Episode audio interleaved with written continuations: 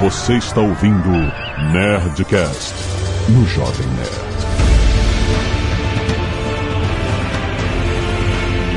Landa, landa, landa, nerds! Aqui é Alexandre Antônio do Jovem Nerd, o Mano Fatermade level 1. Eita!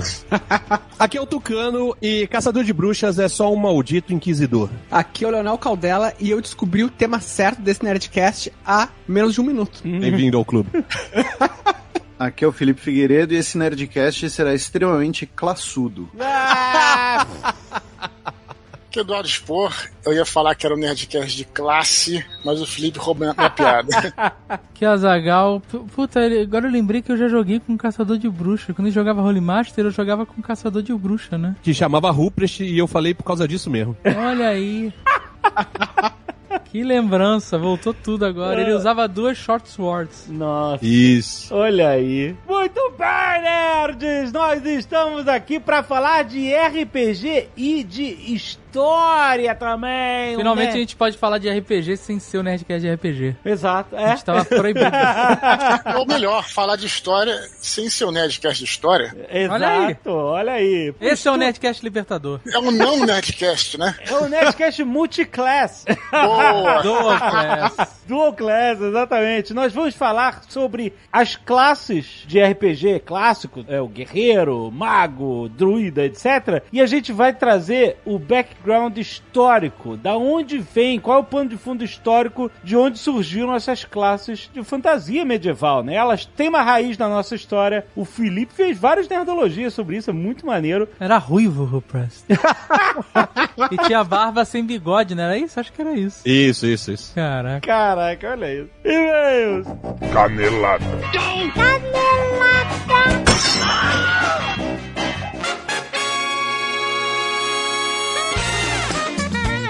bem, Zagal, vamos para mais uma semana de e-mails e caneladas do Nerdcast. Vamos. E hoje é dia de Nerd Tech, Azagal, na Ó. sua timeline, nosso podcast mensal de tecnologia com a Lura. E olha só, nesta semana estaremos conversando sobre a metodologia e métodos de estudo. Existem formas melhores de se estudar e como aplicar um pouco de tecnologia nisso. Olha só, você vai ver o que tem acontecido no universo das Learning E você vai entender que muitas coisas que fazemos têm muito sentido. Vai ter dica prática para você se comprometer, também para focar em estudo, em prática, encontrar objetivos e diminuir as distrações. Isso é muito importante. E se você quiser ver isso acontecer ao mesmo tempo que dá seu primeiro mergulho na programação, a Lura te convida para participar da segunda edição da Imersão Dev, Azagal. São 10 aulas totalmente gratuitas e um grande evento que começa dia 22 de março. Um evento online, obviamente, você precisa se inscrever em imersão.dev, imersão sem acento, obviamente, ponto .dev. Convide seus amigos e suas amigas. No ano passado, durante o início da quarentena, a primeira edição foi um sucesso, que lembre-se, é um evento online, todo mundo faz de casa e foi um sucesso muito maior do que esperado. Então, esse ano não perca a imersão Dev que a Loura preparou, cara, são 10 aulas de graça. Você pode ver o resultado que os alunos tiveram no decorrer do ano e os portfólios criados. Então vai lá, imersão.dev, se inscreva de graça e se prepara para o início, que é dia 22 de março. Quero ver o que você vai criar com a Lura. Aproveita também para participar lá da comunidade no Discord e aprender em grupo com todo mundo. Valeu, vai! Baixa o Nerdtech, já tá na sua timeline. Escuta lá que tá muito bom!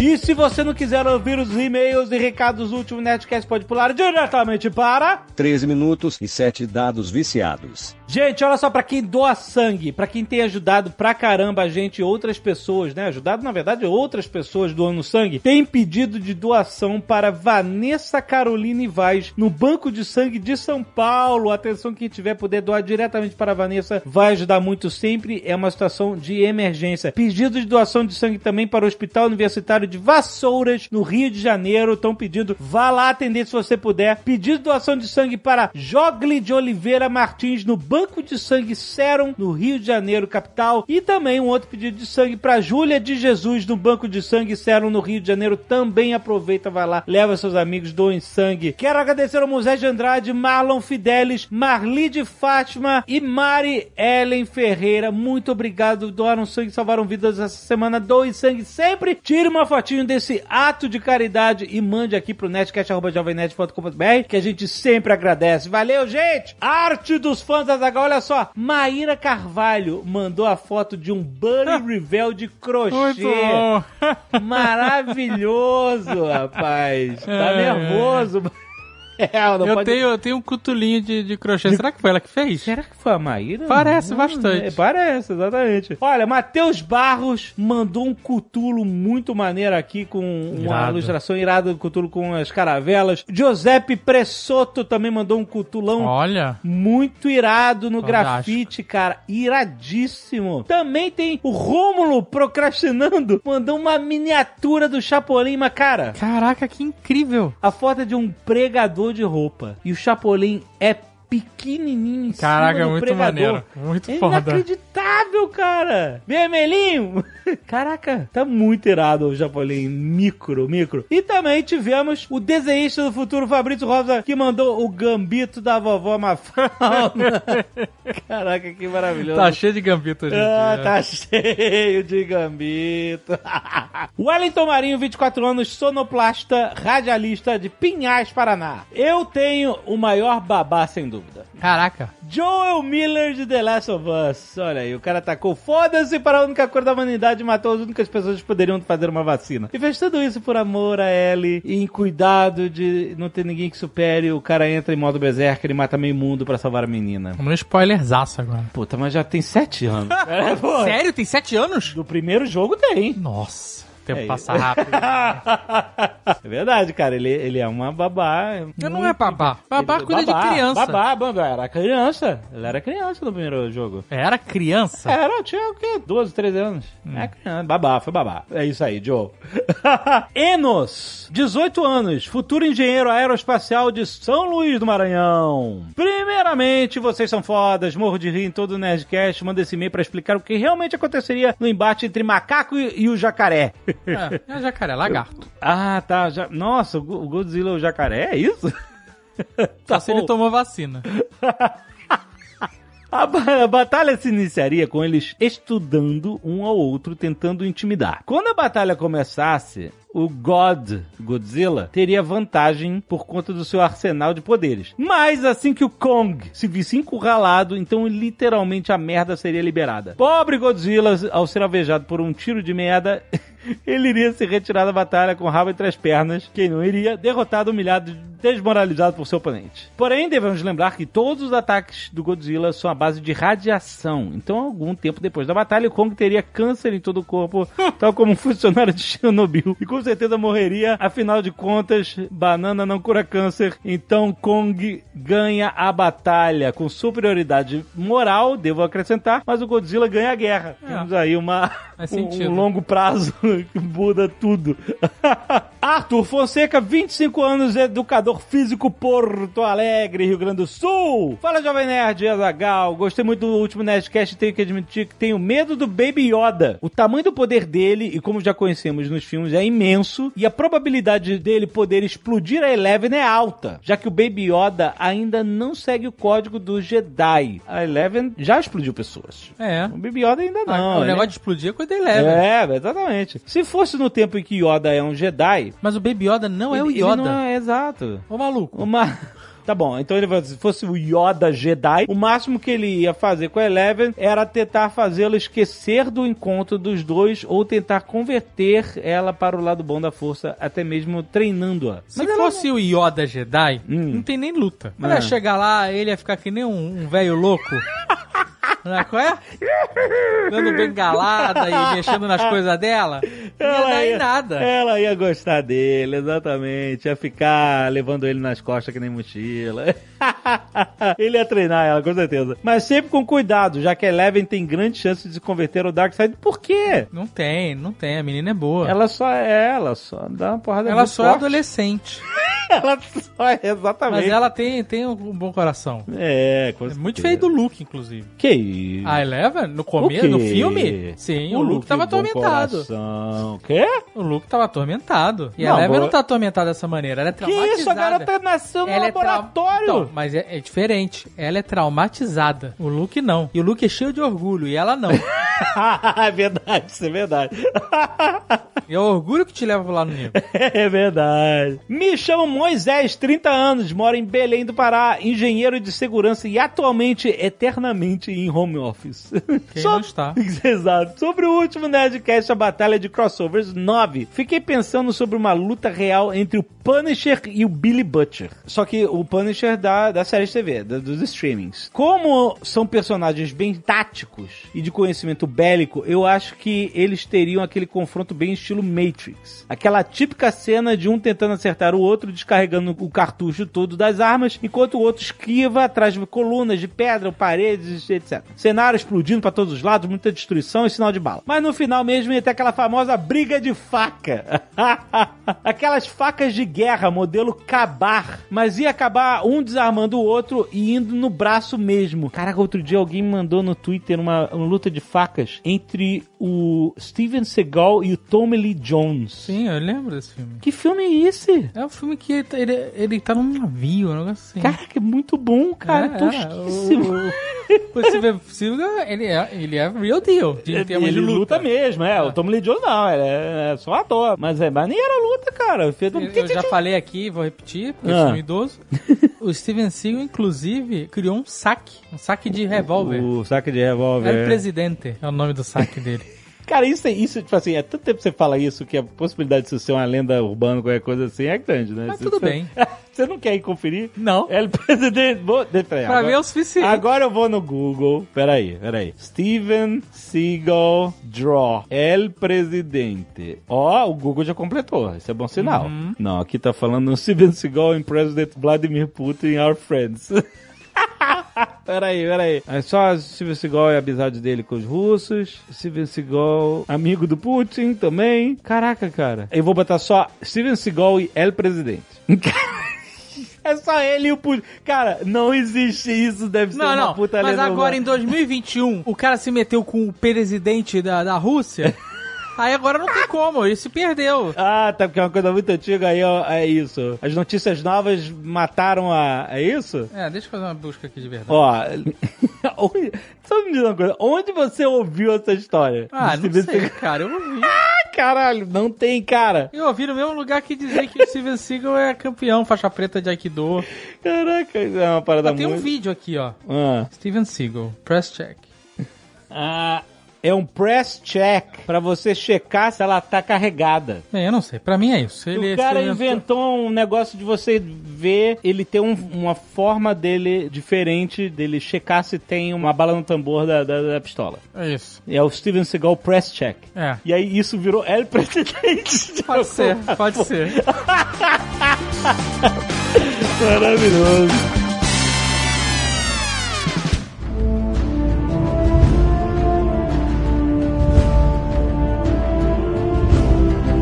Acho que a gente poderia começar com o Fighter, o guerreiro, porque ele é o mais clássico, né? É. mais básico, né? Não clássico, básico, né, cara? Básico, é isso aí. Basicão, exatamente, né? Qualquer inteligência 4 consegue ser guerreiro.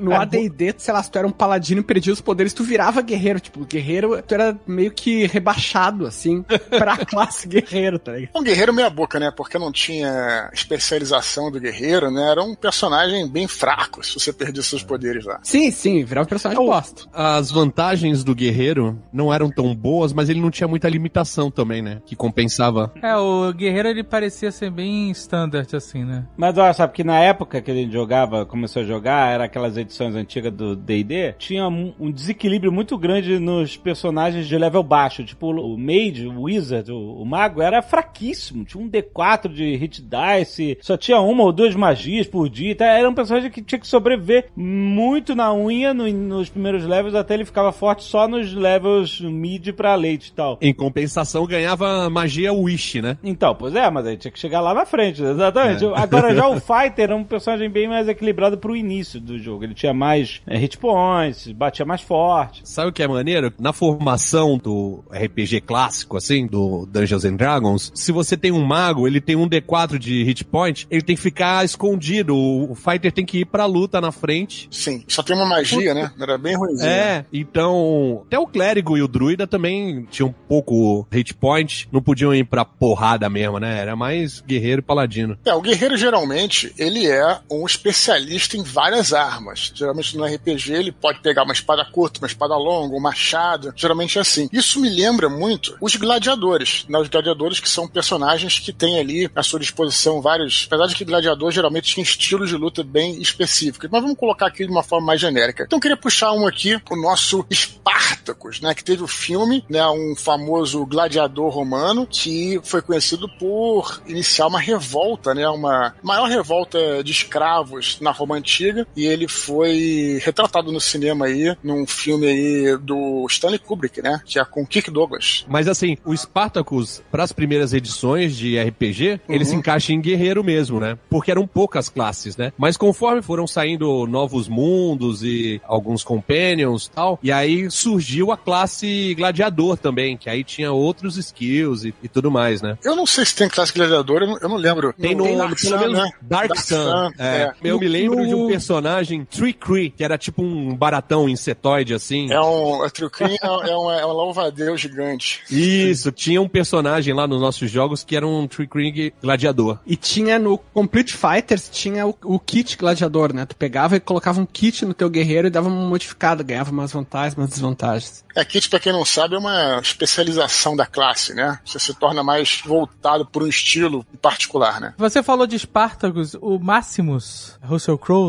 ele também não é um fighter? Com certeza. Ele começou como fighter e ele adquiriu uma nova classe depois, né? Porque toda a parada de gladiador ele aprendeu depois que ele. É Prestige Class. É, foi uma, uma classe prestígio. É. Só queria falar uma coisa sobre o Maximus, que eu acho maneiro que sempre quando alguém vem falar mal dos personagens lawful good, leais e bons, né? Que todo pessoal, ah, mas esses caras eles são chatos e tal. É Zagal, a Zagal é chato pra caralho. O Maximus é um personagem lawful good que eu acho irado. Maximus, Aragorn. E a Eu Brienne, eu não Brienne. falei que o Lawful Good... Tu não gosta de paladino. Então, mas não é Lawful Good. A Brienne eu acho que é paladina. Não, mas a Brienne ela foi good também. Então é isso que eu tô querendo Então, dizer. mas eu não tenho problema com Lawful Good, eu tenho problema com o Paladino, normalmente é chato pra jogar. É chato. Mas é- ah, então, porque ela foi good. É isso. Não, o paladino. Né, mas tu tem, você tem a boca pra fora, cara, porque na vida real tu, nossa, Batalha do Apocalipse, Ablon foda, não sei o que, Ablon puta paladino, cara. Tipo, é só da boca pra fora. Mas não tá de armadura. Começa a ficar cada vez menor. tá com as pernas de fora. O problema é quando o cara tá com a armadura da cintura pra baixo, que ele tá muito travado. É. Esses personagens líderes, né, generais, eles, nesses RPGs muito de início, que a gente tá falando D&D, primeira edição, né, o, o próprio AD&D, primeira edição, eu, pelo menos, sentia muito falta de uma classe que liderasse. O Fighter, ele até ganhava seguidores, mas tu era simplesmente aqueles seguidores sem nome ali, tu não tinha realmente poderes pra liderar, pra liderar os teus amigos, coisa e tal. Eu acho que isso, depois, com os RPGs mais recentes, começa a ter, né, classe nobre, ou então ah, os RPGs sem classe que começam a ter as perícias e, e vantagens de liderança, eu acho que traduz melhor, né, essa parte general. Esse negócio de general, o JP tinha comprado. Lembra, Tucano? Lembro. A gente jogava Holy Master, tinha um monte de compendium. Cara, eram uns encadernados, era muito livro, era uma mala de livro. E aí o o JP comprou o box do War Compendium. Warlord. Cara, era o nosso sonho jogar essa merda. Só que era muita regra. O JP tava estudando a parada pra gente o Guerra dia. de, de exército aí? É, Era, era, Isso, era é. regras pra jogar em fazer uma guerra. A gente jogou essa campanha, sei lá, uns 5 anos. Foi muito tempo, cara. Foi a nossa maior campanha. Porque a gente tinha que jogar com a tabela de Excel aberta, né? A ficha na tabela de Excel. E nem tinha, né? E nem tinha Excel.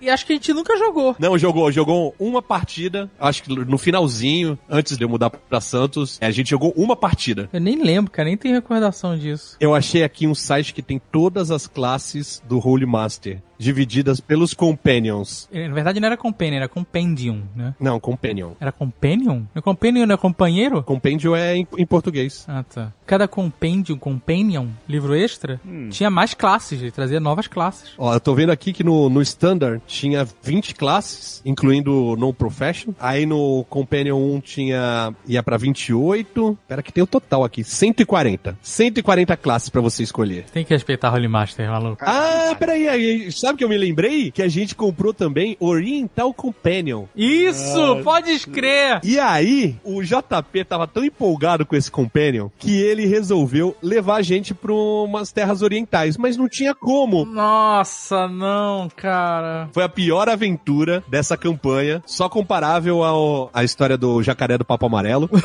que, que o grupo achou uma nave espacial. A gente entrou não sei aonde. A gente começou a matar os aliens e a nave espacial fugiu e levou a gente pro Oriente. Parabéns. Só pra ele poder usar o Companion Oriental. Parabéns. Eu admiro pra caralho isso, cara. Eu, eu não tô nem sendo irônico, meu. Quando o mestre põe assim, cara, vocês estão no negócio medieval, apareceu uns aliens e foda-se, o- Então, sabe? é eu porque- que fiz. E, cara, eu acho do caralho. É porque o JP, a gente sabe, ele é entusiasta dos astronautas do passado, né? Então ele falou, tem tudo a ver com o medieval. Ah, JJ Benítez na veia. né? É, pode ter alienígena em qualquer época.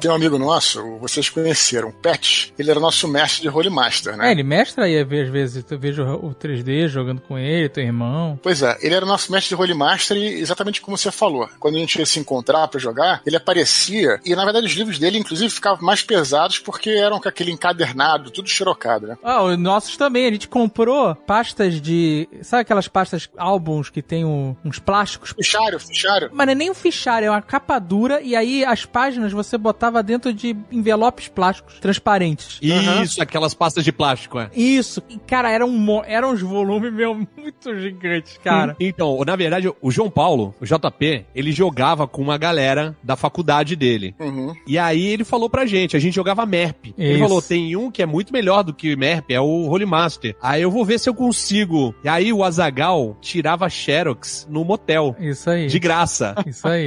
E aí o JP pediu emprestado primeiro os, os três livros do Holy Master. O Azagal foi e xerocou tudo. Aí foi pegando os Companions. E aí o Dave comprou o Companion 7, né? Aham. Esse tu comprou mesmo. Sim. E, e o resto tudo, sei lá, os outros seis, mais o Warlord e tal, não sei o que, não comprou. Foi emprestado e xerocado. Eu acho que eu tinha, ou a gente tinha o, o box é, iniciante, né? O, o livro do mestre, do player. Que eu lembro desses livros. Talvez tivesse mesmo. é. E eu lembro da caixa. E o o War Lore lá, o JV comprou, não era Xerox, não. Eu lembro da caixa também. Não, esse era. O, o Companion 7 e o Warlord eram livros também. É, eu lembro da caixa. E eu achava bonitona as artes do Holy Master, as caixas, eu achava muito maneiro. Cara, Olha vocês são as cara- únicas pessoas do mundo que jogaram Holy Master, cara.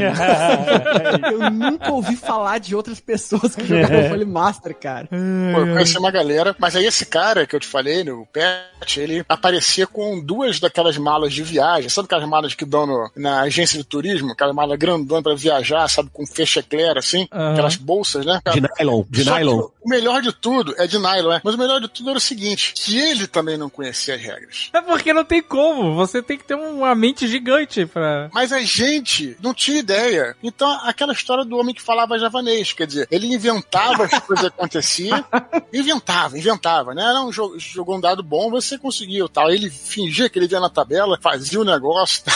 Então, é engraçado porque foi marcado por isso, né? Um jogo que às vezes não precisava saber também tudo, o importante era diversão ali com a gente. Na tabela a gente sabia, mano. Não sei saber toda a regra do JP, mas as tabelas de abrir dado e puxa a tabela e pega o... E, e era muito engraçado, a gente já falou isso mil vezes, a gente é muito velho, fica se repetindo. Inclusive, falar que é muito velho e fica se repetindo também é uma coisa de velho, né? Claro, mano. A gente tá no, a gente tá no, no- no idoso Starter Kit aqui, cara. O Holy Master era legal porque você jogava um dado de 100, né? Era, isso era muito maneiro, cara. Sempre que o JP tinha que consultar alguma coisa, ele pedia. Ele não falava, pega pega o livro 7 ou um Compendium 7, ele não falava, pega aí pra mim o Holy Master Compendium 6. Era, É, ele falava o nome inteiro, né? era quase uma magia, maluco. E, e pra jogar um Perception, alguma coisa assim, ele tinha uma lata de Pringles. Isso. com uma abertura embaixo que ele cortou. E aí você jogava por cima o seu dado de 100, né? Os dois dados. E aí só ele olhava qual era o resultado pra falar. Era engenhoso isso, cara. Era engenhoso. É, mas aí você não tem como saber se o cara tá falando a verdade ou não, né? Hoje em dia já dá pra fazer isso, você filma ali com o teu negócio e manda pelo WhatsApp depois pra galera, né? Pra provar que é verdade. Mas o legal é que você jogava o dado no Holy Master e se você tirasse 95, se eu não me engano, pra cima, você abria o dado. Exato, abriu o dado. Aí, aí fudeu. Você jogava de novo. 95, joga de novo. E aí por aí vai. Eu me lembro uma vez o Esculhambação, amigo nosso, o senhor Z, que participou aqui do, de alguns Nerdcasts no passado, ele ficava com a calculadora ajudando o Pet a calcular, porque tinha que ter uma calculadora pra ir somando os números, né?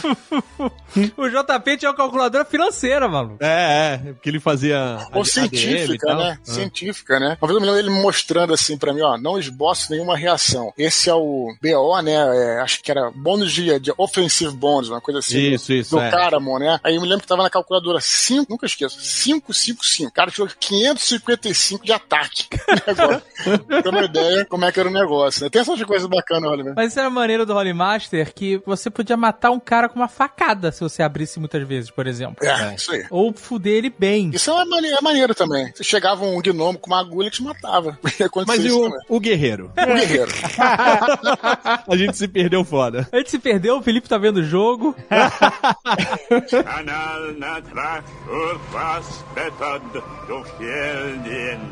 Bom, ainda no mundo antigo, né? Eu queria citar um guerreiro aqui que é muito caro ao Jovem Nerd aí, né? Que faz parte da mitologia do Jovem Nerd, que é o Leônidas. Ó. Seria um guerreiro ele, com certeza, né? Sim, sim. Sem armadura, sem armadura, né? Em geral, não é regra, tá, né? Mas em geral, o mundo de fantasia, tanto no cinema quanto no, na maioria dos RPGs, é uma versão do mundo, mas é uma visão eurocêntrica, né? Da Idade Média. Quando se fala de cavaleiro, a gente lembra dos cavaleiros da Idade Média, ordens de cavalaria tal, e não dos mongóis, que eram, foram os maiores cavaleiros da, Exatamente. a, a castigar a terra, né? É, mas Ah. daí tem a, a confusão entre Knight e Horseman, né? Porque Knight é mais um título, aí os historiadores que me, me corrigem, mas Knight é mais um título de nobreza, né? Um, é o grau mais baixo. é, boa pergunta que eu tinha separado aqui pra fazer na hora que falasse sobre cavaleiro, mas já, já deu a deixa. Qual é a diferença de cavalier, knight e horseman? Não sei muito inglês, mas acho que o Horseman é o tradicional, né? O Knight, como o Leonel falou aí, é um título de nobreza, com certeza. E o Cavalier, eu também não tenho certeza, mas eu acho que é uma coisa das trovas medievais, se eu não me engano. Que veio do francês, né? Que misturou com o inglês, eu acho que é por aí. É um complemento, na verdade, que o Cavalier, pelo menos na minha cabeça, tem uma relação muito mais já com a era moderna, com, com o que seria ali os três mosqueteiros, né? Que ah, Isso. seria uma sucessão, né? Tanto que se você é, um exemplo disso é que o, o Cleveland Cavaliers, é um time da NBA, o símbolo deles é um florete, é uma espada, quase uma espada de esgrima. E pode Horseman é qualquer pessoa a cavalo, na verdade, né? Qualquer guerreiro a cavalo acaba sendo um horseman, que foi o que o Leonel falou. Um horseman é um termo muito mais genérico, abrangente. E knight, aí sim, é um termo mais específico. E, e em português é tudo cavaleiro, tudo jockey. É uma língua um pouco mais limitada, né?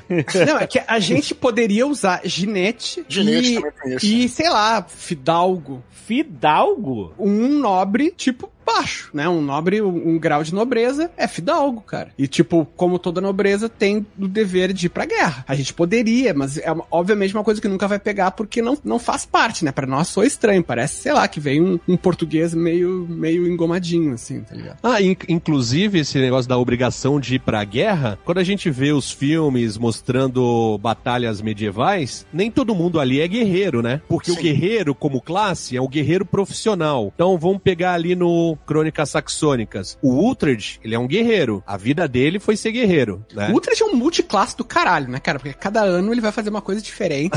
Não, mas, mas É, navegador, né? É, marinheiro. eu não, não sei, eu acho que continua sendo fighter, eu acho. Não vejo ele em outra classe, não. Qual seria outra classe dele? Um... Mas de qualquer forma, ele tem lá os guerreiros domésticos dele, que são guerreiros, são fighters também. Mas quando vai ter guerra, tem uma galera que vai junto, que é o Fird, né? Não sei se pronuncia assim, Fird.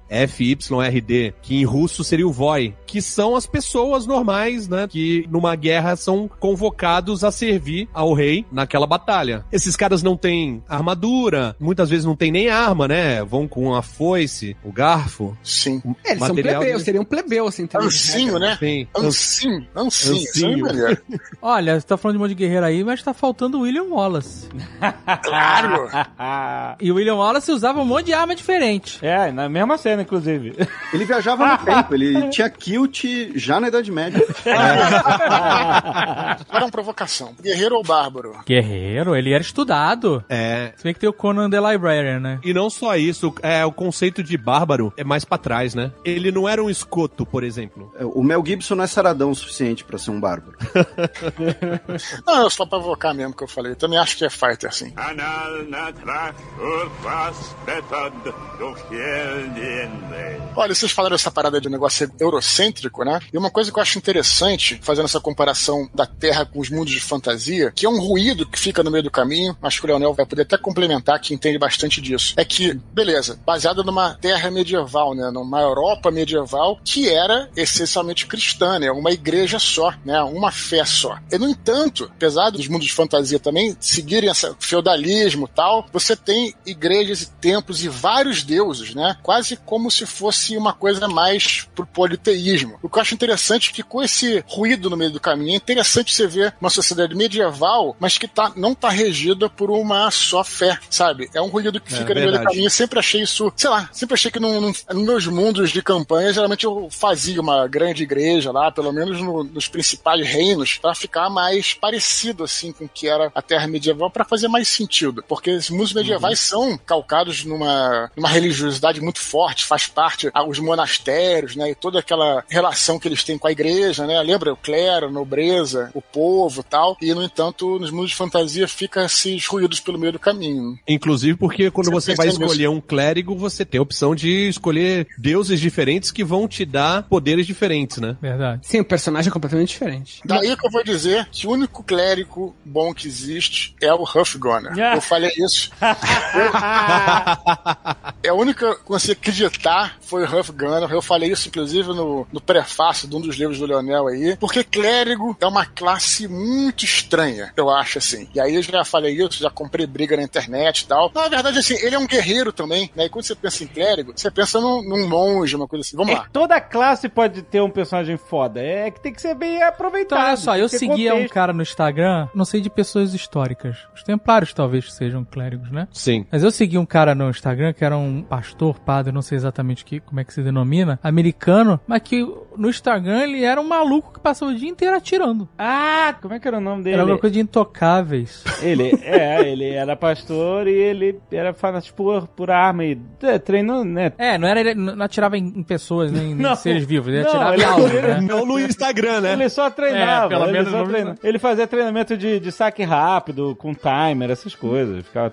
Bem, não tem nada na Bíblia proibindo você usar uma arma de fogo. Não, inclusive ele tem de dizia comer ele- camarão. Inclusive ele justificava o uso das armas de fogo dele com a Bíblia dele, que ele falava lá nos, nos vídeos dele. Ah, Com a Bíblia dele, né? a ve- a versão dele. Falar em fogo, eu acho que foi o profeta Isaías, se eu não me engano, que lá no Monte Carmelo, onde eu fui, é, tem um spell de clérigo, Leonel vai lembrar, chamado Flame Strike. Flame Com Strike certeza, o, o Jovem Nerd lembra desse também. pois é. Flame Strike seria o equivalente à, à bola de fogo, só que pro clérigo desse uma coluna de fogo em cima do cara, né? E esse spell, ele, é, vamos dizer assim, é baseado mesmo nesse episódio da Bíblia, em que o profeta Isaías, no Monte Carmelo lá, ele, pô, queimou lá os clérigos de Baal, né? Os, os sacerdotes de Baal, então ele mandou um Flame Strike em cada um. Então tem esse respaldo aí bíblico pro Flame Strike. Mas ele não lutava, esse que é o negócio. O problema do clérigo é essa dicotomia, quer dizer, você Mas aí é que tá, cara. e ao mesmo tempo você ter os poderes, sabe? Isso que que me sou estranho um pouquinho. Aí é que tá. Daí eu acho que a gente. Claro, a gente vai se desviar de novo, mas eu acho que a gente tem que analisar um pouco da história do RPG. Aham. Porque, assim, na real, na real, os primeiros RPGs, o D&Dzinho lá em 70 e poucos, foram feitos meio à moda caralha, né? O pessoal não ficava pensando no que que fazia sentido, no que que era coerente. Eles inventavam muita regra baseada na necessidade do grupo e era, porra, eram os amigos deles ali. Assim, eles iam tacando referência, né? Então, assim, embora tenha se originado lá o Chainmail,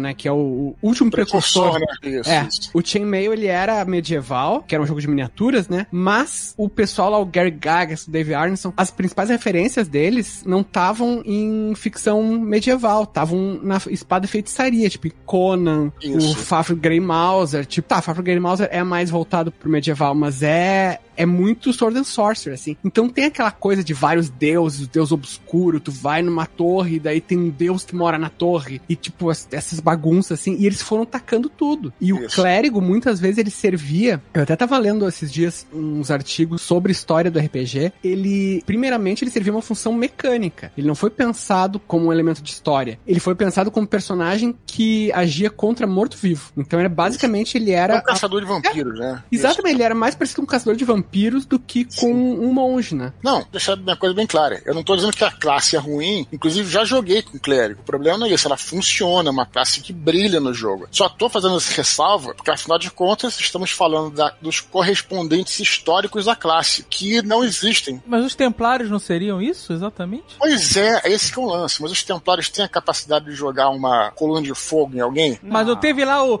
o chefe dos templários que rogou praga e morreu todo mundo? Não tem esse negócio? Jogar praga é fácil. Pô. Não, mas rogar praga é fácil, mas ela funcionar é difícil. E a praga dele não funcionou? Não, mas olha só, os poderes de um clérigo, tá? Tô fazendo aqui uma do advogado do, de Deus, né? não é de diabo, não. os poderes do clérigo, né? Você pegar um clérigo até de nível baixo no, no RPG, de nível 5, por exemplo, tem uma lista imensa de magias, magias pirotécnicas, que os templários não tinham. O templário, quando você Dudu, pensa- Dudu, desculpa, mas eu vou te dar uma notícia. Não existe esse tipo de magia na vida real. Nenhuma classe tem essa na vida real. então, mas, mas é, é não, o não, não, mas- mas peraí, mas- o mas- mas- último calma aí, líder dos calma aí. Templários, ele teve uma coluna de fogo nos últimos momentos da vida dele. É, só que foi de baixo pra cima. Eu tô Isso. falando, é claro que na vida real não, não tem, eu entendi, mas eu digo assim, por exemplo, se você pegar um Merlin, por exemplo, que é um personagem meio histórico, meio mitológico, ele tem esses poderes, é isso que eu tô falando, entendeu? Não existem personagens ali, clérigos, nem um pouquinho mitológicos, que se comparem ao clérigo do RPG. É o que Eu tô falando, o druida já tem esses poderes, né? Tem lendas que druidas viravam bichos, os bruxos, os necromantes, entendeu? Claro que na vida real não tem, mas aquela história que encosta na lenda, você encontra o que não encontraria com os clérigos. Esse que é o meu ponto. E você levar em conta na vida real, só vai ter ladino e guerreiro. O Moisés, Moisés não, não fazia esse negócio de abrir mar? Mas ele não uma porrada, esse que é o negócio. Jesus dava, Jesus dava. Quando Jesus viu os caras lá em frente ao templo, não sei o que lá, ele tocou os aralhos lá. Mas foi ap- apanhado depois. Ele não lutou com os caras. Não, ele, ele causou e depois ele saiu correndo em cima da água. Causou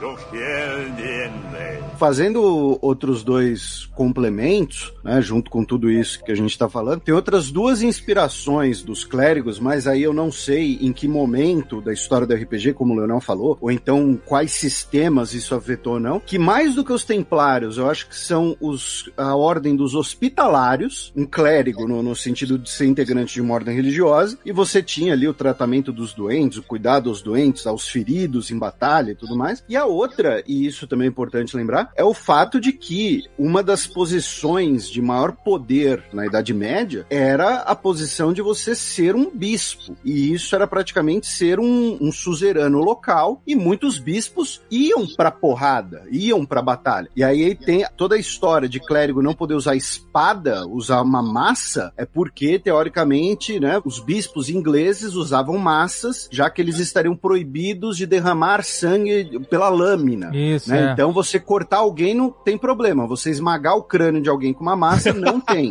Aí tá liberado. Se não sangrasse. Eu tinha que bater. Não, mas você não, Não, cortou. Você não cortou. É pela lâmina. Ah, é pela lâmina. Tanto que na Inquisição tinha isso, né? De torturar sem cortar pra, pra ela não sangrar, né? No corte. Usando elmos que incorporavam a mitra e, e tudo mais. Então também tem essas duas inspirações, além do que a gente já estava comentando antes. Não, eu acho que o principal, realmente, se for pegar assim, dos clérigos seriam realmente os cavaleiros, não só os templários, você falou dos hospitalários, os teutônicos também, que eu acho que para mim, eu acho os mais maneiros, a farda deles é irada, toda preta, assim, com uma cruz branca, assim, e maneira, e, e o lema deles, pra vocês terem uma ideia, dos teutônicos, era ajudar, defender e curar. Quer dizer, exatamente o que seria esperado de um clérigo do RPG, né? Eu lembro que lá na, na catedral feita de ossos tinha alguns crânios e tal, né, de pessoas que morreram lá, Tinha foram alguns, tratadas não. na igreja. Tinham muitos crânios. Não, não, não, mas, mas tinha uma... Basicamente feita de crânio. né? Não, não, mas tinha alguns que estavam num display, entendeu? Sim. Não era na parede, na coluna e tal. E tinha um cara que eles mostravam isso, que o cara tinha tomado uma pancada na cabeça que tinha aberto um buraco no crânio dele. E a prova de que ele foi tratado e ele só morreu semanas depois da porrada é que existia uma calcificação em volta do ferimento, Aham. né? Você vê que o osso começou a calcificar e começou a tentar fechar o buraco. E aí eles calculavam que isso foi mais ou menos um período de duas a três semanas. Aham. Você imagina, o cara. E aí ele morreu, enfim, o crânio. Aí parou de calcificar. Morreu tendo altas alucinações, que é trepanação, que chama O cara isso. ficou duas, três semanas com um buraco no crânio ali na igreja sendo tratado pelos monges, cara. Sinistro. Caralho, cara. E a prova disso é é o tamanho da calcificação, entendeu? E aí depois, como a calcificação parou, significa que ele morreu, né? Parou de se regenerar, né? Mas sinistro, né? Aposto que ele sofreu abuso dos outros montes. Ah, é só uma feridinha, levanta aí, deixa de ser fresco.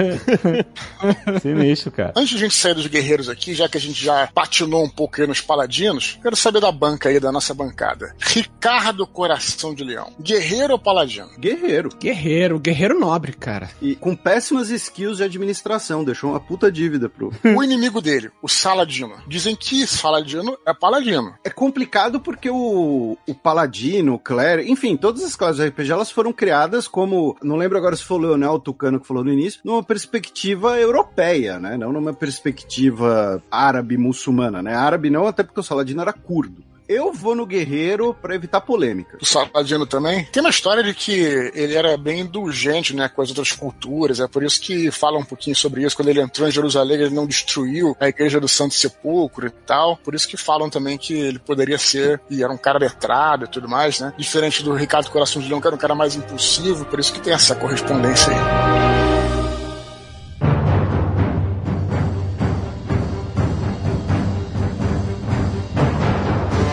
Eu queria perguntar dos bárbaros, porque bárbaro a gente tem muito Conan, na, sabe, na cabeça, aquele bárbaro super forte, de tangue de texugo, etc, He-Man, Thunder, o bárbaro, né? Tem sempre essa imagem que a gente tem de que vem muito do Conan, vem muito de quadrinhos mesmo. Mas num ambiente histórico, o bárbaro é uma coisa muito mais abrangente do que isso, né? O Tanda tem um corpete de texugo, na verdade, né? Exato, exatamente. Com um cinto muito fashion. É que era um texugo mutante, cara, do pós-apocalíptico, tá ligado? Caraca, o cara despelou um texugo inteiro pra vestir, maluco. Que loucura, né, cara? Ah, quem nunca? O Ukla tinha um irmão que virou a roupa do Thunder. Porra, cara, por isso que o Ukla seguia ele, tá ligado? De medo, por medo. A gente associa muito os bárbaros aos vikings, né? Primeiramente. Eu acho que, inclusive, no RPG, são os vikings, né? O bárbaro é viking. É, não necessariamente. Tem geralmente bárbaros do sul, né? Que são mais morenos. Não, é, tô falando mais no clássico, assim. Mas ele, se pegar em Dragonlance, tem bárbaro que é índio, né? Tipo Sim, índia. Dra Dragonlance Tipo, tem muito. Nativo Tem muito americano. Mas, em geral, é um viking mesmo, porque, sei lá, as, as características, assim, são mais parecidas, né? Vem do norte, do frio. Eu acho que a base, né? A base pra fazer. Porque, assim, bárbaro é um termo já da Idade Antiga. Os povos que não eram gregos, né? Não falavam grego, não eram greco-romanos, os germanos, os hunos, visigodos. Mas não é bem isso que retrata no RPG. Eu acho que tem mais a ver no RPG. Eu gosto muito de fazer a comparação de classes em relação ao guerreiro. Enquanto o guerreiro é um, eu diria assim, um soldado mais disciplinado, né, com mais skills de combate, que aprendeu de repente com outro soldado, com um capitão tal, eu diria que o bárbaro é, é um, um guerreiro mais selvagem e mais instintivo. Eu nem colocaria ele assim menos civilizado, mais civilizado, mas eu acho que essa é uma comparação boa, porque um é um cara disciplinado e o outro é um guerreiro mais instintivo, né, mais selvagem e tal. O que define o bárbaro é, em geral, é a fúria, né? Que é uma característica que o guerreiro não tem. O guerreiro, ele, em princípio, tem o- as habilidades dele ele todas mais ou menos iguais sempre. O Bárbaro ativa a fúria. E eu acho que isso seria bem a ver com os Berserkers, né? Que são vikings ou enfim nórdicos, né? Uma coisa assim. Sim, sim. É, ele usa armadura pesada também, tem habilidades de. Ele parece um pouco com o próprio Ranger, né? Também, né? Porque tem algumas habilidades. O Bárbaro é interessante porque tem umas habilidades do Ranger e algumas até do Ladino, né? De escalar, de é, sobreviver na floresta, né? Acho é uma classe bem, bem interessante, sim, cara. Mas, mas o Conan sabe escalar. O Arnold Então. Schwarzenegger escala lá no filme com toda a desenvoltura e classe de alguém que nunca tinha feito isso na vida. Não, pelo contrário. Ele morava nas montanhas da Ciméria, né? Então ele escalava direto. Então ele. Sim, o Conan, Não, o o Arnold Conan. Schwarzenegger não. Ah, não, o Arnold. Ele mo- morava nas montanhas da Áustria, cara, nos Alpes, tá ligado? É, O Conan, inclusive, na verdade não é o Conan, eu confundi. Tem um crossover do Conan com o Wolverine Eu sabia, eu sabia que você ia falar disso. que escala a montanha onde fica Kron. Aham. É isso. a porrada no é o negócio? Tem um- uma história em quadrinho que é um crossover do Wolverine com o Conan. O Conan vai pro presente e o Wolverine vai pro passado. No passado lá, o Wolverine conhece a Red Sonja, se adapta lá e uma hora ele resolve subir a, a montanha de Kron e ele consegue. Foi o, o primeiro mortal, não é, não é bem mortal, né? Mas primeiro mortal que, que subiu a montanha de Kron. Hum, O beleza. Wolverine, aliás, é um bom exemplo de bárbaro também. É verdade. Ele não tem umas habilidades de luta, ele não seria mais assim, sabe, artes marciais, né? Ele é dual class também, né? Seria um pouco mais É. guerreiro, né? Se bem que o Wolverine tem a fúria dele também. Tem a É, fúria tem Ele a é fúria, bárbaro, cara. ele é bárbaro samurai. É bárbaro, samurai. Tem, luta, esse é- tem um RPG muito bom que chama Tormenta, que tem a classe lutador. Que é o cara que não chega a ser o monge, é o cara que sai na porrada, né? É o Clint Eastwood naquele filme que ele é um lutador de rua, que tem um orangotango. Nossa. Doido para amar, seria- louco para lutar. Cara, que memória, como pode? Interessante que o, o Fighter, né, que em inglês é lutador, assim, já é canônico no Brasil que a classe Fighter é guerreiro, que seria Warrior, Sim. né? Então, só pra colocar, é interessante isso aí. O Leonel, que é tradutor aí, É, isso aí, de novo, né? Aquelas coisas que não fazem sentido hoje em dia Uhum. e tu tem que ir vendo como é que se desenvolveu, né? Porque no início claro, claro. era Fighting Man, né? Os classes eram Fighting Man, Magic User, Thief, né? É. Ladrão. E eu acho que Clérigo era Clérigo mesmo. Então, em vez de ficar Warrior, que é uma coisa que faria muito mais sentido pro contexto medieval, eles já Fighting Man virou Fighter. Que, tipo, parece mais tipo um lutador de boxe, tá ligado? Do que um, É. um guerreiro mesmo. Tucano, tu que é um cara bom aí nos mongóis, Gengis Khan, guerreiro ou bárbaro? Porque, olha só, Boa pergunta. colocando os nossos preconceitos aí de lado, Eu acho que ele é bárbaro, porque digamos que o mainstream da Ásia ali era o chinês. E eles eram tribos bárbaras. e ali. habilidades selvagens também, né? Habilidades de se virar A, a na... autodeclaração do Gengis Khan era guerreiro, mas pros europeus ele era bárbaro. E pro chinês? Pro chinês ele era bárbaro também. É, né? Acho que pro chinês, todo mundo é bárbaro que não seja chinês, né, cara? A Marvel vai censurar o seu comentário porque eles precisam da audiência lá. Não, mas o Gengis Khan, ele também tinha essa coisa de... Claro, se bem que todo exército inimigo faz isso, né? Pelo menos os chineses realmente consideravam eles furiosos, tal. Tudo bem que eram inimigos, né? E é cavaleiro também, né? E é horseman também, né? Porque... E a Horseman... Pois é, o que eu ia falar. Eles deviam ser horsemen, né? Porque a gente concluiu aqui que horseman é qualquer um que suba num cavalo. Não precisa nem saber montar. Mas não tem classe Horseman, né? Mas eles são a habilidade, é o diferencial dos guerreiros mongóis, era isso. Não, mas o, o fato deles viverem num mundo mais natural, fora dos centros urbanos, talvez os classificasse mais como bárbaros. Não aquela o Não, bárbaro, é, a carga é negativa. multiclass, multiclass, multiclass. O fato deles serem nômades faz deles bárbaros de RPG. Não bárbaros no adjetivo, mas bárbaros de RPG. Mas o Ranger não encaixa, não? Porque olha só, eles conseguiam viver basicamente, assim, se eles não tivessem, não achassem comida, não tivesse água, eles conseguiam sobreviver, subsistir por um tempo só com as montarias. Eles bebiam leite das éguas misturado com um pouco de sangue. É, pode crer, Não, não, tem o mas- Animal Companion, né? Que é uma coisa Não, mas espera lá, mas espera lá, mas é que o Ranger, né? Ah, virou a- druida agora. Não, mas olha só. eu, mesmo- eu mesmo que falei Ranger, mas me corrigindo aqui. Porque o Ranger, ele não tem essa vontade de conquistar território, de se expandir. Muito pelo contrário. O Ranger é quase como se fosse um guarda florestal. Ele geralmente fica na sua, guardando a sua floresta, a sua área. Eu acho que os bárbaros, os guerreiros, é que conceitualmente teria mais a ver, né? Por causa disso. O Ranger geralmente é um, em geral, um cara mais zen. O Ranger mesmo não existe. Não, cara, mas tô falando conceito da classe. Não, mas assim, em termos de trazer historicamente, não tem ninguém, nenhuma figura que seja um Ranger. Não, Robin Hood, pô. Não, não é. Ele tava escondido, ele não tava defendendo floresta nenhuma, ele tava fugido. Não, floresta de Sherwood, floresta dele, pô. Dava Sim. Mas ele tava fugido, ele era um foragido. Ele tava na floresta, não é pra proteger a floresta, nem salvar a floresta. Ah, não, Não, mas ele não. aprendeu a viver na floresta. Porque ele não podia ir pra cidade, amigo. Ele não podia ir no supermercado. Ele é o exemplo que o livro dá de Ranger. O Ranger é ladrão agora, que rouba do rico pra dar pro pobre. Multiclass. Acho que vai ser o nome desse. É, já é, né? É, já é. Pode ser, pode ser um, um Ranger chaotic good. É, mas é o exemplo, tanto de Ranger É. quanto de Chaotic Good, é em geral Robin Hood. É, Então, exatamente. ele pode Não, roubar. cara, roubar, não, roubar todo mundo pode. O fighter pode roubar. O ladino, o ladrão, ele tem a habilidade de. Bater carteira. É, é diferente. Diferente. Não é o caso do Robin Hood, entendeu? Então acho que, enfim, fico aí. Tô com- decepcionado aqui com o senhor Eduardo Spor, justificando a corrupção, dizendo que todo mundo pode roubar. Não, longe de mim, pelo contrário. Mas qual é o companion do Robin Hood? Frey Tuck. Tem o João Pequeno, né? Não é isso também? Ele- Ah, é, Little John. Tem o Scarlet, tem uma galera lá em Sherwood. A gente fez um. o Scarlet que é bardo. É Bardo, isso aí, é isso aí. Ah, e o Bardo. O Bardo. É, o Bardo é baseado muito nos trovadores medievais também, né? Historicamente, a gente pode dizer que o Juca Chaves Sim, lógico que é. Bardo Gnomos do Cacharros. Pode crer. É, o cara é só nariz e pé descalço. Porra. É. Então, Hobbit. Então é Hobbit. Aham. É Hobbit, Hobbit. Qual o nome daquele instrumento que é o instrumento do menestrel, do bardo, que o Juca Chaves, por incrível que pareça? Alaúde? Alaúde? É alaúde que chama? Aquele violão, parece uma igreja? Violão Nespresso.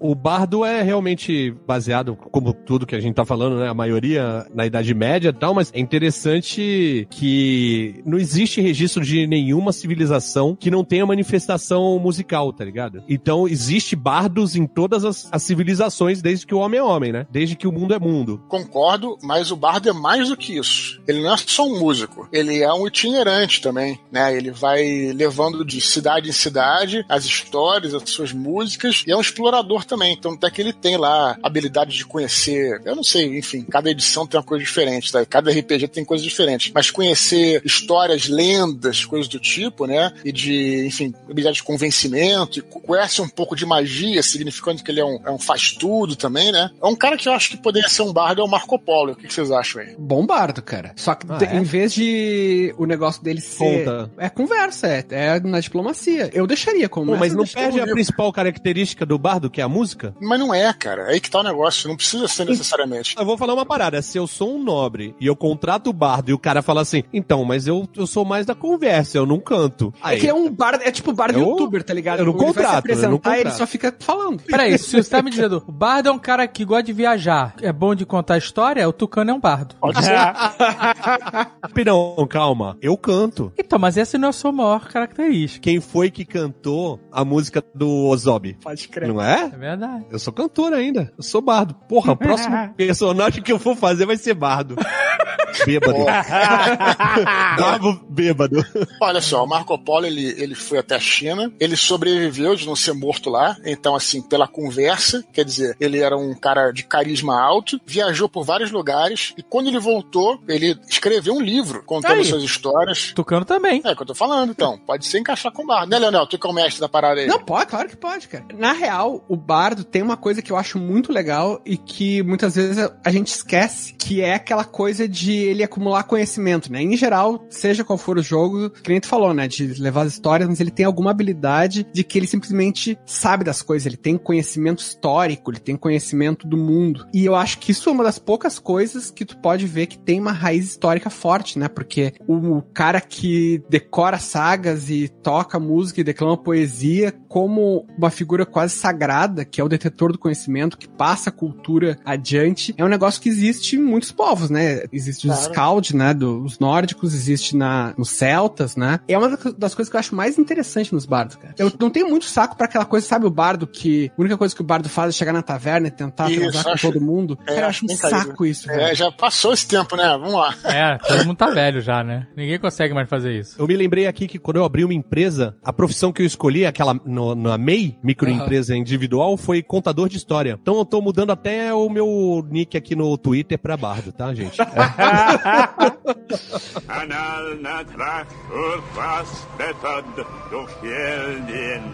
O druida tem origem celta, né? Sim. Tipicamente a gente viu que guerreiros e tal, ele tem pelo mundo todo e tal, mas o druida ele, ele é bem específico, né? De uma cultura. Eu até acho que o druida nem deveria existir no RPG, porque eu acho que ele é, uma, é um personagem, tudo bem, todos têm raiz histórica, mas o druida ele tá muito apegado mesmo a um cenário celta, né? Gaulês ali, né? Daquela região ali, bretão e tal. Eu chamaria, né, de feiticeiro. Eu acho que seria uma coisa mais genérica. Mas considerando aqui que temos o druida, ele realmente. Eu já ia me manifestar aqui, maluco. não, não.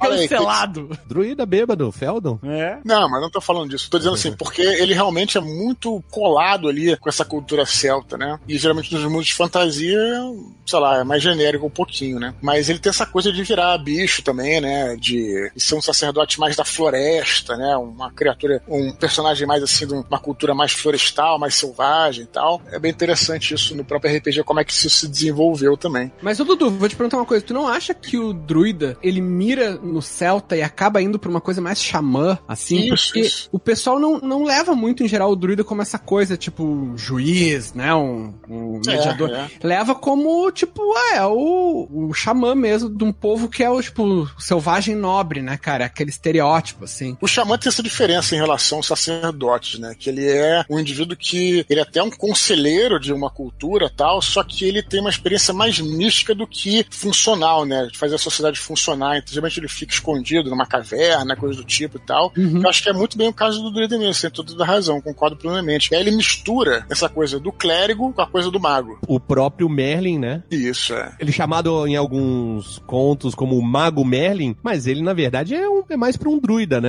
É, se tivesse existido, certamente seria um druida, né? Como menor- assim? Não existiu? Merlin? Com Começou, certeza. começou. Há controvérsia. Ah, Daqui a pouco tu vai me falar que Panoramix também não existiu. Ah, esse brincadeira. existiu. Esse existe até hoje. Panoramics. Bem lembrado, bem lembrado. Mas a classe do mago, wizard, ela também não tem uma inspiração no próprio Merlin? Ele não inspira as duas? Eu acho que depende de quem escreve a história. Tem um pouco de mago em algumas versões e um pouco de mais de druida no, em outras. É que talvez druida fizesse mais sentido no contexto histórico, não sei. Com E, certeza. e- e que geográfico, né? E da região. Os magos históricos não têm nada a ver com os bretões. Os magos históricos são, na verdade, os sacerdotes persas, né? Do zoroastrismo, Zoroatrismo, né? que era uma religião que existia na Pérsia antes do islamismo, e daí que vêm os magos. Eram chamados de mages, né? Ah, olha aí. eles eram muito hábeis na astrologia da época. Por isso que a gente tem aquela imagem do mago, aquele chapéu e aquela túnica com imagens de planetas, de estrelas, coisas assim, porque vem de lá. E os reis magos também vêm daí, né? Que são os magos que vieram, né, da Pérsia lá levar os presentes, menino Jesus e tal. Então, o mago, na verdade, é uma coisa que a gente tá pensando, a gente pensa muito na, na Europa, mas o mago verda- verdadeiro, vai, mas Original. histórico, histórico, seria um sacerdote persa, né, do Oriente. Mas agora, é Mage, Wizard ou Sorcerer? São coisas diferentes. Não. né? É, em regra são Não- coisas diferentes, linguisticamente, meio que uma bagunça, né, cara? É, totalmente. Bom, o Wizard nem existe mais, né? Acho que é- agora é Mage, né? Não é isso? Não, é Wizard Source. Wizard que a gente chama mago, no caso, né? Sim, aham. Aham. E se convencionou Aham. que mago é uma coisa mais científica e, e feiticeiro é uma coisa mais intuitiva. Mas podia ser o contrário, cara, sabe? Até onde eu sei, não tem essa diferença estanque, assim. É porque o mago, ele é a coisa, é quase um alquimista, né? Ele vai usar componentes e misturar e, estudar os livros de magia e tal. É, o Paulo Coelho. E o Sorcerer, né, ele vai trazer a magia da natureza, né, as forças místicas, né, do mundo e etc, né? Já não é uma coisa estudada como o Wizard. Por isso que eu acho que a Morgana é uma feiticeira, não é uma maga, né? Não é uma wizard, né? Porque levando em conta a lenda aí e o nosso querido filme aí, o Alexandre, que tu viu milhares de vezes como eu vi, Excalibur? Isso. Lembra que quando ela, Uther, né, entra lá na- no quarto da Igraine, ele tá sob um feitiço de ilusão, né? E ela é criança. Ela é criança e ela não aprendeu nada de magia. Ah, e ela vê a forma verdadeira dele, é verdade, né? Isso, porque ela é uma feiticeira. É, ela sabe que ele tava sob uma magia, é verdade, pode crer. Tá no sangue. E depois ela até tenta aprender as magias do Merlin, né? O feiticeiro ele consegue aprender magias também, mas o Merlin nessa versão é um mago clássico mesmo, na versão do filme, na versão da lenda e tal, e ela não consegue. Consegue, ela, ela aprende as magias assim meio truncada, porque ela realmente tem mais as habilidades naturais dela do sangue, né? No Brumas de Avalon, ela tem um pouco de druida ou de alguma coisa assim mais da, da natureza, porque Ah, até é. tem ah, uma cerimônia que eles fazem, ele tá, acho cabeça de cavalo ou de gamo. É Gamo, Não né? é isso, Gamo é- Rei, né? É, Gamo Rei, né? e aí ele, é, e aí eles transam, tal, não sei o quê. É umas paradas mais, sei lá, sagrada, né? É que depende de qual obra que você analisa, né, o personagem. Lógico, não, sim. Aproveitando, aí eu faço uma pergunta para vocês que conhecem muito mais do universo de RPG. Voltando nesse lance de ser uma linha muito tênue entre druida, mago, eh, feiticeiro e tal. O druida, talvez ele não tenha sido criado especificamente por conta do lance do controle de animais, controle da natureza, e aí evitar que uma única classe tivesse muitos poderes diferentes, ficasse muito forte. Acho que com certeza. Eu acho ou com certeza? Não, eu acho que com certeza.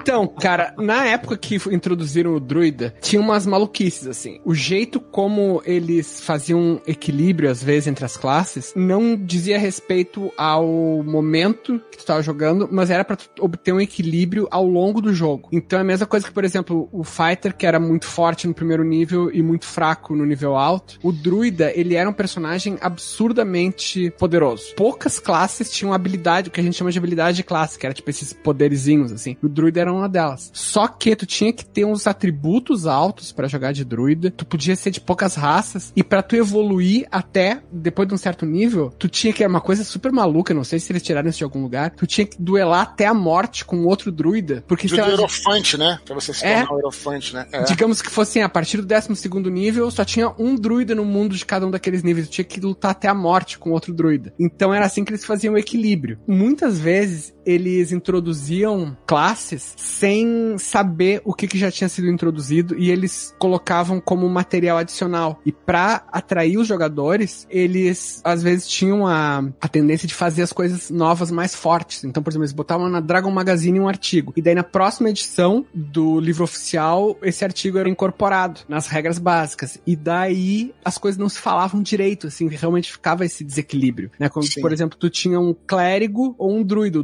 tinha quase tudo que o clérigo tinha e ainda podia virar animal. É, mas tem uma coisa também que existia da segunda edição pra trás, é que existem algumas limitações até de representação de personagem que a gente meio que não usa tanto. O druida, antigamente, como você falou, ele só podia ser humano e semi-elfo, ele precisava ser neutro, true neutro, porque ele era representar verdade. a força da natureza. Então essas coisas também limitavam o personagem. Ele não podia ser um personagem caótico, por exemplo, fazer o que ele quer. Ele tinha que seguir sempre a neutralidade, balanço. Mas tudo bem. e tinha essa coisa mesmo, de cada classe e tentar, e ficava um- uma coisa muito doida. Uma classe que aconteceu isso, num livro chamado D&D Holy Cyclopedia, que apareceu nesse livro, foi a classe do monge, que era o Fighter Monk. Era uma classe que o pessoal assim, até me passava direto, porque era foto assim de uma gueixa e tal. E, pô, o que, que essa gueixa tá fazendo aqui e tal? E aí, quando você ia ver, a classe era espetacular, né? Ela dava porrada sem arma, ela tinha artes marciais, era muito rápida, tinha como se defender sem usar armadura, e mais pra frente virou classe oficial aí dos RPGs, né? Engraçado, eu sempre achei o monge.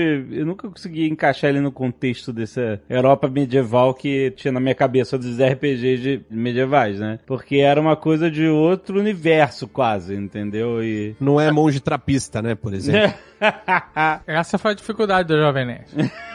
Mais próximo disso, não da Europa, mas assim, tem aquela personagem da Grace Jones, né? No segundo Conan, que é uma monge, né? Lembra que ela tinha um cajado? Ela era uma monge? É, totalmente. Era Não é exatamente pra ser como- uma bárbara? Pois é, eu sempre achei que era Bárbara. Ela tem rabo de raposa. E ela dava cabeçada. É o que o monge faz. Artes marciais é o que o monge faz, isso mesmo. É, o bárbaro, por exemplo, pode usar uma arma de corte, pode usar é, uma espada. Ela usava um cajado. O nome dela no, no filme era Zula, e na Seven Kings Zula. Tem, tem um milkshake chamado Zula. Olha aí, que maneiro. Maneiro, né? Mas é isso aí, eu concordo contigo. É uma coisa que fica deslocada num cenário europeu medieval, né? É, tem gente, inclusive, que odeia, que acha que a pior classe que já inventaram pra D&D e pra, pra RPG é o monge. É uma mata, é uma mata, né? Que é mamata, exatamente. Ainda nessa lebre aí que o Felipe levantou, não é classe, mas uma raça que teve que ter alteração pra equilibrar foi elfo, né? Tanto no, em Senhor dos Anéis como na mitologia nórdica, eles são os mais poderosos tal. E aí, inclusive mais altos. E, e o elfo de Dungeons and Dragons é baixinho,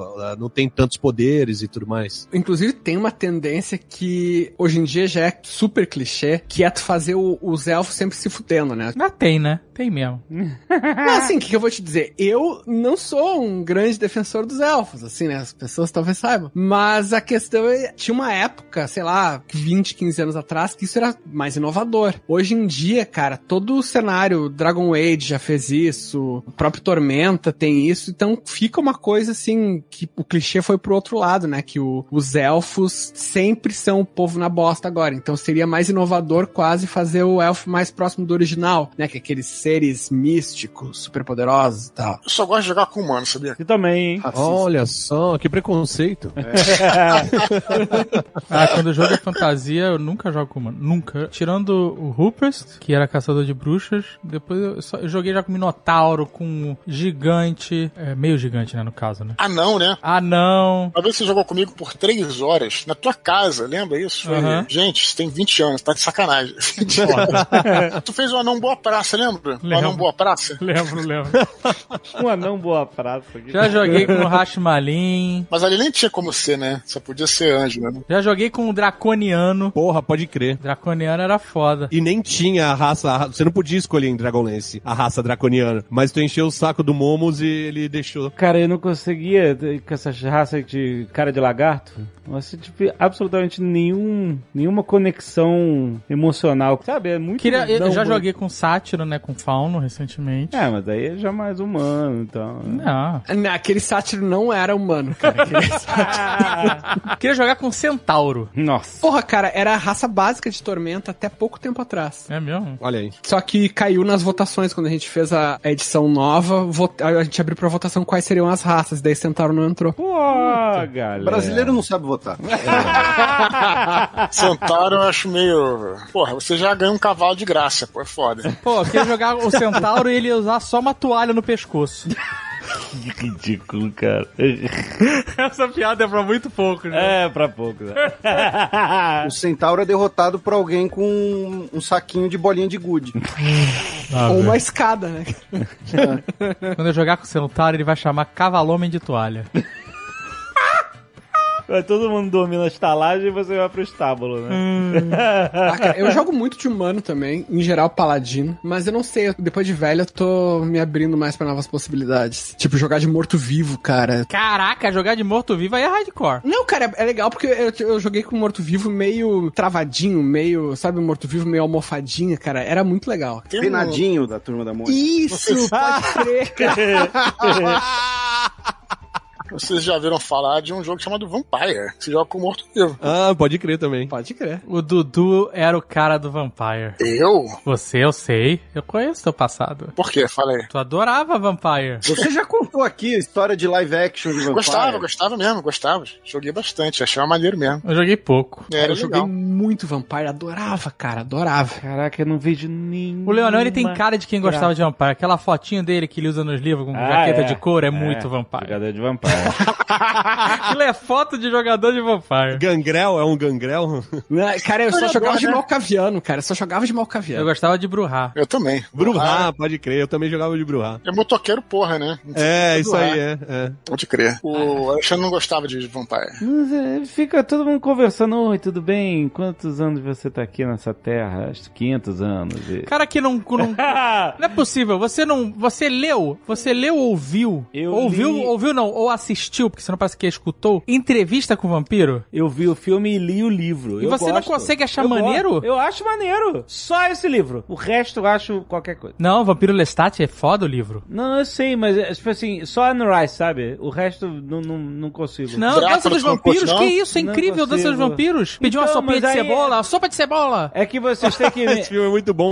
Mas eu, eu fiquei transtornado porque eu achava que, de algum jeito, o, o- quem tinha sido mordido pelos vampiros iam conseguir voltar a ser pessoas normais. Mas não, tinha quem mandar estaca. Eu não sei, é, vampiro pra mim é tudo igual e a Anne Rice conseguiu fazer uma parada diferente e, e é isso. É bem, não é tudo igual. A gente viu aí, né, Crepúsculo, que tem vampiro diferente. não, eu tô. Gente, é, é falta de conhecimento minha. É Se que um eu- dia a gente fizer um Nerdcast de RPG de vampiro, com certeza não vai ser igual a nada jamais feito.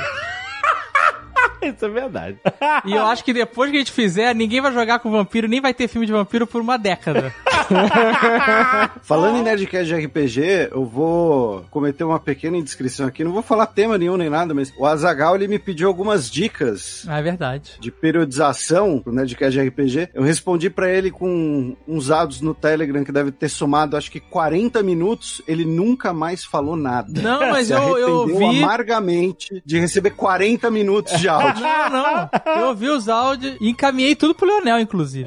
Ai, Leonel. Encaminhou, eu, assim, está sendo tudo assistido. Quer dizer, tudo não, porque é impossível. Nenhuma pessoa normal conseguiria absorver todo esse nível de conhecimento. Mas está sendo assistido na medida que eu consigo e lido também. Olha aí, olha aí. Muito obrigado. Por isso que eu falei que eu preciso de tempo pra esse negócio, cara. Não dá pra ser, tipo, de uma hora pra outra, tá ligado?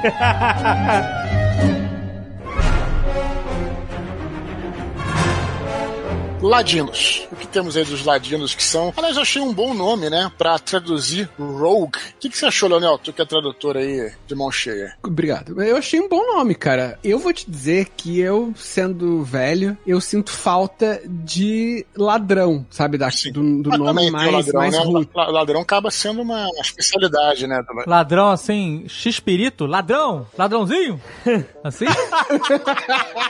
É porque o ladrão é o thief, né? É diferente de rogue. Sim. O ladrão Thief é o Matthew Broderick, certo? Totalmente. Pode o rato, é, rato. Broderick. No Feitiço de Áquila. Aham. O ladrão Rogue é o Pierce Brosnan, é o Hamilton Steele. O maior rogue da história do cinema se chama Han Solo. Ah, Olha é aí. verdade. Olha aí. É fighter também. Não é, tá Não maluco. é, não é, não é, não é, não é. O Han Solo, pra mim, ele seria muito uma classe que existe, sei lá, de alguns anos pra cá, que é o Swashbuckler, pode ser bucaneiro, pirata, que é bem isso, é aquele cara que tá entre o guerreiro e o ladrão, tem alguma coisa de ranger, porque sabe se virar sozinho, coisa e tal. Eu acho que é daquelas classes que surge por, justamente por necessidade, né, Pra preencher um nicho. Pensar, ah, como é que eu vou fazer o Han Solo? Pô, o Han Solo tem que dar porrada, mas ele tem que ser esperto, e tu fica naquela zona intermediária, né? O do Han Solo não dá porrada, eu não consigo enxergar o Han Solo, esse Han Solo que vocês estão falando, não. Claro que o cara deu Porrada? Darth Vader, não. Então, dar tiro não é dar porrada. Mas é. É, que porrada em, em Star Wars é tiro, né? Não, não. Não é. Porrada de Star Wars é espada,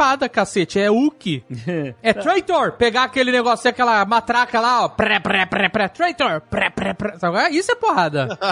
O plano dele era sair correndo, inclusive. É, eu não vejo esse Han Solo que vocês estão enxergando de fighter. Nem não. Não, ele é rogue. É, eu tô total com a Zagal. O Han Solo é rogue e quem discorda é fascista.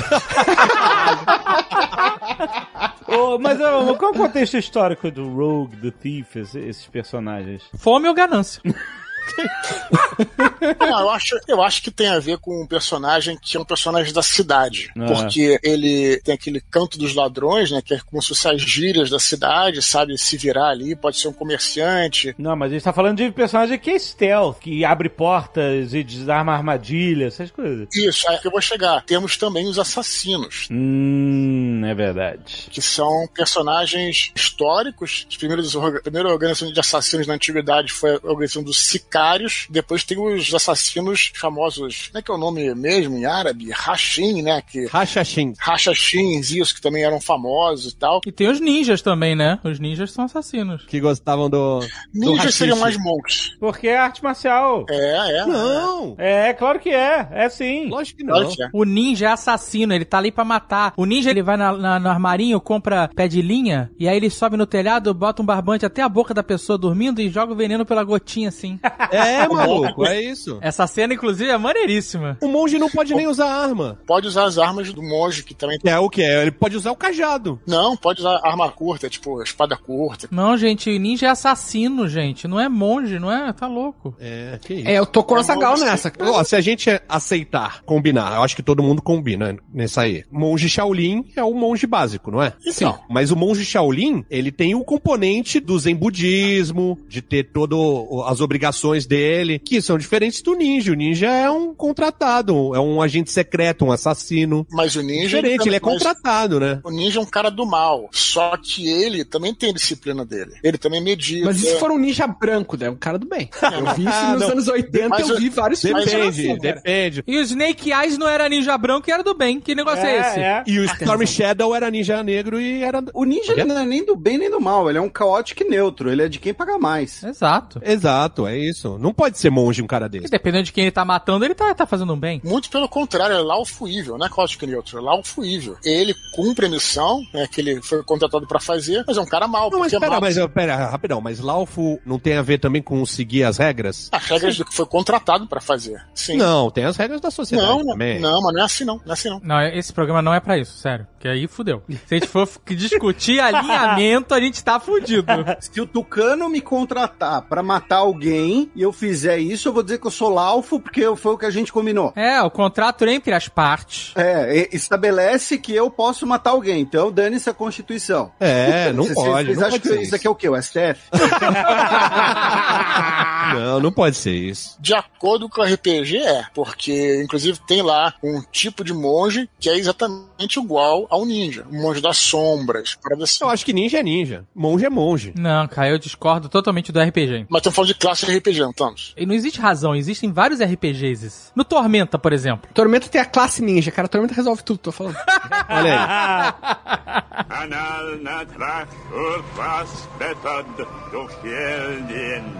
Queria abrir uma, uma janela para falar só sobre o feitiço de Áquila, que tem o Tiff, perfeito. Feitiço ah, é, é um filme perfeito. Azagal falou: olha só, tem o Tiff, que é, ele é o Tiff que tem todas as habilidades de Tiff, é abre porta, ele escala, É, se esgueira pelos buracos. Desgueira pelo esgoto. Muito maneiro. bate carteiro, né? Bate o pega da mão leve e tal. Tem o Etienne Navar, que é um fighter clássico, né? Pô, aquele fighter é o puta que pariu, Você né? tem que respeitar o Eduardo Spor. Sério, brincadeira não.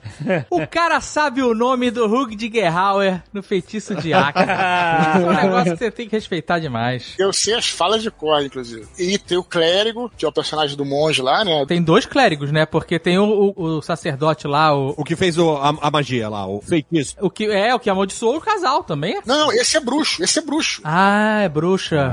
Ah, então ele avoa, então ele avoa. O bruxo no RPG é um conjurador de magia que fez um pacto com uma entidade, né? Pode ser uma entidade diabólica, pode ser, enfim, uma entidade tipo Cthulhu, um- uma parada assim. Tem bruxo bom? Cara, em tese não deveria ter, mas Não pode ser pode bruxo. ter, mas pode ter. Não, Mas não, é aquele pode, negócio, pode. cara. RPG, a, a coisa mais básica é: o livro tá escrito, não existe, sei lá, draw bom. E daí os, Não, cinco, os cinco jogadores, posso ser um draw bom? E o mestre vai dizer que pode, tá ligado? Porque senão o pessoal vai reclamar. Depende do mestre, depende do mestre. Tem os Então, puristas. o bispo de Áquila, ele era pra ser um clérigo. Só que ele fez um pacto em sua ânsia de capturar os amantes. Ele fez um pavoroso pacto. Aí ele joga a parada no fogo, lembra? Com o diabo. Aí dá aquelas faíscas. Não lembra dessa cena no filme? lembro, lembro. Aí ele vira um bruxo, né? Porque ele faz um pacto com o diabo. Hum, olha aí. Aí lança o feitiço no- nos amantes lá. A Michelle- E a Michelle Pfeiffer que seria nobre, né? É uma classe que quase não tem, mas que deveria existir. Acho uma classe maneira. Dudu vai me amaldiçoar agora, talvez até jogue a Batalha do Apocalipse no, no forno e vire bruxo. Eu acho, apesar de eu considerar o Feitiço de Áquila um filme foda, né, na minha memória, Aham. eu acho que esse filme merecia um bom remake. Sim, já, já falamos. Eu acho isso. A gente já falou sobre isso. Porque ele é muito datado no sintetizador. Exato. A música é uma. A gente já falou sobre isso, né? Não é só a música, é todo o look and feel do filme é muito datado. É o ponto fraco desse filme. A história é ótima, os atores são bons, mas essa parte é de figurino e tal. Mas é isso, gente. Velho se repete. Tá perdoado aí. Obrigado. Mas ó, voltando aos ladinos, tem um ladino que eu quase nunca vejo as pessoas falarem, não sei o que vocês vão achar disso, mas pra mim, perfeito ladino é Sancho Panza. Sancho Pança? Olha aí. Porque ele não é o arquétipo, obviamente, do cara furtivo, ágil, mas ele é o esperto. Uma das coisas do Ladino é que ele é o contraponto, né? Até em termos de narrativa. Ele é o contraponto a esses personagens grandiosos, né? Tipo Paladino, Clérigo, Guerreiro. E tem o Ladino, que é o que tá, seguinte, enquanto vocês ficam aí, sabe, fazendo pose, discursando, eu vou fazer o que é preciso fazer. E esse arquétipo do realista é muito o Sancho Panza, né, cara? E toda essa coisa do picaresco tem muito do Ladino, né? O cara que leva na conversa, que, ou que simplesmente consegue enxergar a realidade, né? Enxergar com pragmatismo e fazer o que os outros não, não conseguem fazer. Não, Ladino é sinônimo de Ladino, é sinônimo é esperto, astuto, né? Sim. Então, nesse lance aí, você tem razão. Assim como o Loki, por exemplo, poderia ser um Ladino, né? Se o, Total, o Deus, total, né? Deus Loki, né? Agora, histórico mesmo não, não tem nenhum, né? Porque se ele era um bom ladino, ninguém sabia quem ele era. Se ele é um mau ladino, mataram ele. Tá na então, forca, exato. É, então acho que Ó, o Aramis, dos Três Mosqueteiros, também é um Ladino. O Aramis? Não, ele é... é, o Cavalier, é o Cavalier, Cavalier. falamos no começo. é. Não, pode ser multiclass. O Portus é o tanque. Portos é Barbarian ou é Fighter? É tanque. Aí é coisa de pro player. Ah, mas tanque não é classe, tanque é uma característica de classes. né? Mas eu acho É. que eles não deixaram o Barbarian entrar em Paris naquela época. É verdade, faz sentido.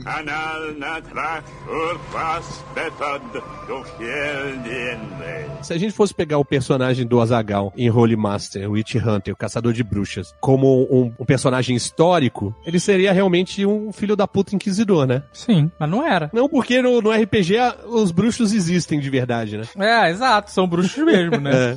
O meu personagem, eu lembro que esse personagem, ele, eu baseei muito naquele filme Witch Hunter. Tinha um filme, era o Warlock, era Warlock o nome daquele filme? Tipo assim, Warlock, a maldição, um negócio assim, né? Eu sei qual é que você tá falando. É um cara lourinho, de rabo de cavalo. Eu acho que era isso, Warlock e a Maldição. Esse filme era muito maneiro. É que, na verdade, ele caçava um, um demônio, um bruxo, alguma coisa assim. Tinha umas paradas nesse filme que eram muito legais, cara. Ele tinha achado as pegadas do bruxo, vamos dizer assim, que tava perseguindo. E Isso. aí, ele pegou um martelo e um prego e deu uma, uma pregada na pegada no chão. E isso afetou o bruxo, sabe? Tinha umas paradas muito legais nesse filme. E aí, eu, todo, quando ele tava jogando, eu baseava nesse filme. Eu lembro que tinha uma. Eles estavam no avião, o cara tava indo pra algum lugar, viajando lá com a mocinha e tal. Acho que eles tinham viajado no tempo. O bruxo e o Warlock. É isso aí. E aí ele tava no avião, e aí a moça do lado dele pediu um café, e aí veio aquele shot de leitinho, sabe? é? Aí ela abriu o leite pra botar no café e o leite tava coalhado. Aí o cara começou a ficar nervoso. Aí era a época que podia fumar no avião. Aí o cara do lado dele, do outro lado, a mulher de um lado, o cara do outro lado foi acender o cigarro, a chama do isqueiro veio azul. Aí o cara ficou boladíssimo, falou: tem um bruxo no avião, o leite tá coalhado, o, o, o fogo. Cara, eu achei esse filme tão maneiro com esses detalhes, sabe? Puta, eu adorava esse filme. Não tem o sangue de Cristo, não tem uma parada dessa. Tinha um negócio desse, cara. Tem que descobrir, lembrar qual é esse filme. Ele tinha uma, um, um frasquinho com sangue de Cristo. Aí ele botava no chão e selava as portas. Lembra disso? Lembro. E aí eu não podia passar. Era tipo um pó de tijolo. É, mas só que ele só botava no chão e a parada fazia como se fosse um neon, assim, em volta da porta, né, de vermelho, que só ele via, que impedia que o Warlock atravessasse aquele portal lá, aquela passagem. E o nome Ruprecht, de onde veio? Tu lembra? Eu lembro vagamente, mas eu teneu certeza que você lembra com detalhes. Os safados? É, os safados, é, você já falou É isso aí. Caramba! Ah, o Leonel não sabia. Caralho, meu, eu lembrei desse filme, velho. É o personagem do Steve Martin. Na verdade, o Steve Martin e o Michael Caine são dois trapaceiros. Isso. Que são rivais, mas uma hora eles se juntam. E aí o Steve Martin, não é o nome do Steve Martin, o Steve Martin finge ser o irmão do Michael Caine retardado, que tá comendo e fala: Ei, eu quero ir no banheiro. Aí, calma, Rupert, calma. Ele, ah, obrigado. Só que quando a gente jogava Holy Master, o meu Rupert chamava Rupert Rupertson, Mas você falou que no... né? E era por causa do Rafu de Rafu, lembra disso, Tucano? Não, o que, que era o Rafu de Rafu? Era o cara que a gente conhecia que o nome dele era Rafu de Rafu. E aí eu achava o máximo o cara ter dois nomes iguais. Ó, postei aí o link do filme Warlock. Tu achou? Digitei Warlock, foi o primeiro resultado. Olha esse filme mesmo, Leonel. Caralho, tô olha aqui as imagens. Nossa, esse filme era muito bom, cara. Eu não vi esse filme, eu só lembro de ver a, a capinha na locadora. Eu nunca aluguei. Nossa, puta, que filme bom que era esse filme. Quero ver o trailer agora. O que, que a memória afetiva faz com uma pessoa, hein? Ah, é, esse filme aí eu não sei se passa na regra de 15 anos, não. Anal natra urfas kill the enemy. No começo lá dos anos 90, eu tava na febre mesmo do RPG, a gente jogava quase todo dia. Aham. Basquete e RPG. Era, que vida boa que a gente tinha, puta merda. Caraca, meu irmão, trocava tudo pra voltar pra essa época. Eu resolvi fazer, começar a fazer um, sistemas alternativos. E eu Quem quis nunca, fazer. né, cara? É. E eu fiz um, um sistema que era baseado em tribos mesmo, assim, históricas. Era um, um RPG histórico. Eu tinha uma enciclopédia em casa, Eu lembro disso. meio mequetrefe e tal, e eu fiquei pesquisando todos os povos que eu achava. Então, no meu mundo ali, no meu RPG, tinha fenícios junto com vikings, junto com vândalos, e era meio que a classe, tá ligado? Também é mais a moda caralho impossível, que pra mim era tudo a mesma coisa, tá ligado? Não não importa se um é no século V, o outro é no século X. Esse era o Warriors of White Moon? É, eu acho que era. Eu acho que ele se transformou em, em Warriors of Moon. O título é bom, pelo menos. Eu jogava com o Logan MacLeod. É, pode crer. O Logan McCloud duplamente imortal. Esse não, não morre de jeito nenhum. Ah, tinha isso, tinha a classe Highlander. Tá certo, cara. Tem que ter. claro, é claro.